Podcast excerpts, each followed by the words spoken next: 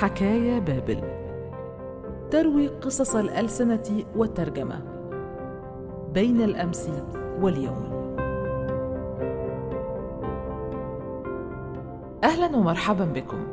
أنا مها الجمل وهذه متوالية حكايا بابل. كتب هذه الحلقة أحمد صلاح الدين.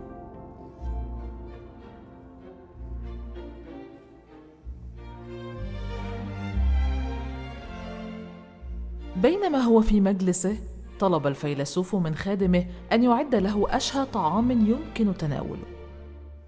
فما كان من الخادم سوى أن انطلق ليبتاع من السوق لسانا يطهي به ثلاثة أطباق شهية بطرق مختلفة. ما إن رأى السيد الأطباق الثلاثة حتى سأل متعجبا.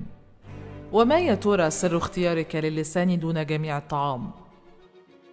رد الخادم ألم تطلب مني أن أبتاع أفضل الأطعمة؟ ترى هل هناك طعام أغلى عند الفيلسوف من اللسان؟ إنه يساعدنا في دراسة العلوم وتحصيل المعرفة، نتفهم من خلاله، نضع الحلول لمعضلات مختلفة، نلهم بعضنا البعض. من خلال اللسان تشيد المدن وتتطور ثقافات الشعوب. لا أعتقد أن هناك شيء أفضل من اللسان. تلقى السيد وضيفه ما قاله الخادم بدهشة وعجب لكنه سحر قلوبهم وعقولهم. وبعد مرور أسبوع على وجه التقريب أرسل السيد خادمه لإحضار ما وصفه له بأنه أسوأ الأطعمة. لكن خادمه ذهب وعاد يحمل اللسان أيضا. تعجب الجميع من الخادم وفعله. ولما رأى الخادم المشهد بادر بشرح الأمر لسيده قائلا. طلبت مني أن أبتاع في هذه المرة أسوأ طعام فما كان مني إلا أن ذهبت إلى السوق وأحضرت اللسان. هل يوجد على الأرض ما هو أسوأ منه؟ من خلاله نرتكب كافة الحماقات نؤذي بعضنا نقسم نكذب نخدع نتخابث نتعارك. اللسان يصنع العداوات بين الناس يدمر الولايات بل ويدمر دولا بأكملها. إنه يجلب الشر والحزن إلى حياتنا. هل هناك إذن ما يمكن أن يكون أسوأ من هذا؟ هنا تنتهي حكاية الفيلسوف وخادمه. لكن اللسان لا تنتهي حكاياته. فاللغة هي محور الحياة بل هي صانعة الحياة. منظومة العلامات تلك هي التي نرى العالم من خلالها وبها تتشكل الأفكار وتتطور وتتبدل وتتغير. وبقدر ما نملك من المهارات اللغوية بقدر ما تزيد قدراتنا على التعلم ويتحسن أداؤنا. فهي التي تمنحنا المهارات اللازمة للإبداع. ليس في مجال الإبداع الأدبي فحسب بل وفي كل مجالات الإبداع دون تمييز. هي التي تمكننا من التواصل مع العالم وهي مرآة كل شيء. الثقافة والتفكير والعقل والإبداع والضمير والوعي. لذا فهي أم الأدب وطرحه أيضا. خلال رحلة الوجود الانساني على الأرض تقف اللغة كعمل فني محبوك عبر تاريخ طويل. سيمفونية من الكلمات والتعابير ترسم أفكارنا وعواطفنا وآمالنا على ألواح الأزمان والتاريخ. سارت اللغة البشرية كنهر متدفق عبر العصور ليكون بمثابة شهادة حية على عظمة تلك الهبة التي وهبتها الطبيعة للبشر ومكنتهم من التفكير والإبداع والتواصل. عن أصل اللغة هناك روايات عديدة.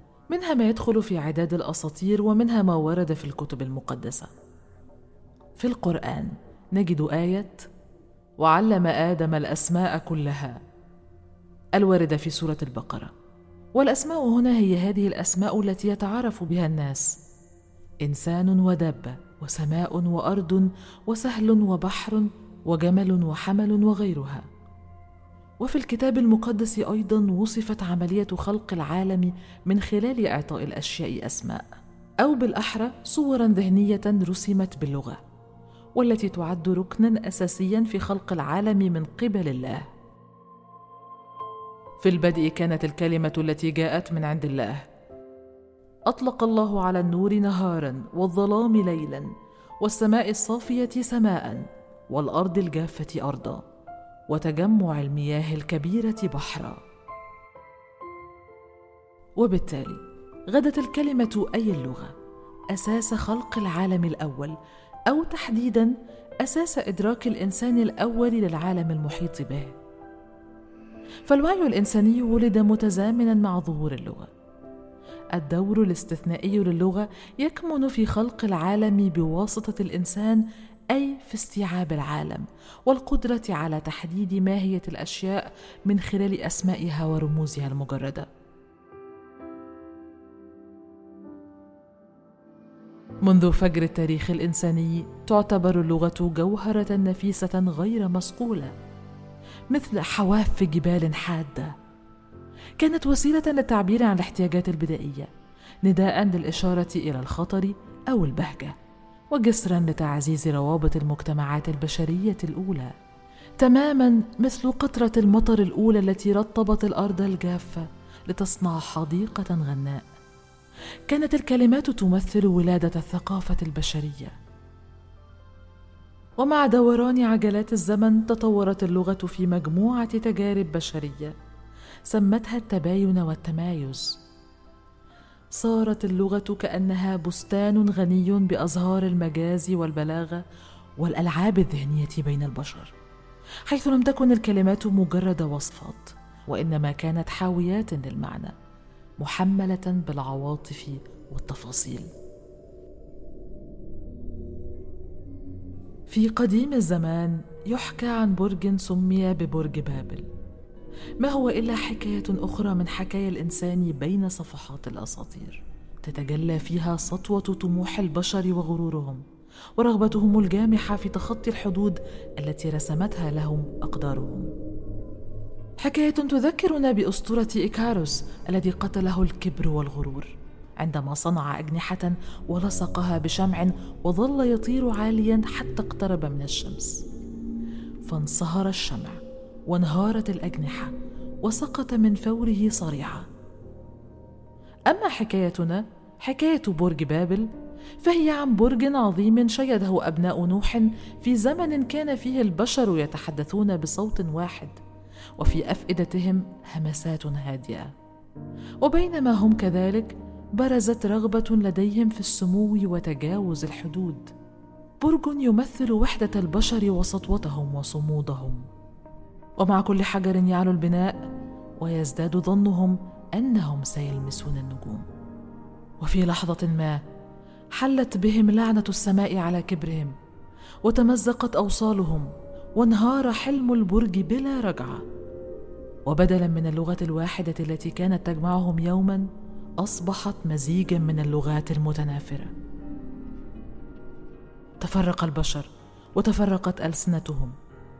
صار بناة البرج يتحدثون بألسنة متعددة وغير مفهومة.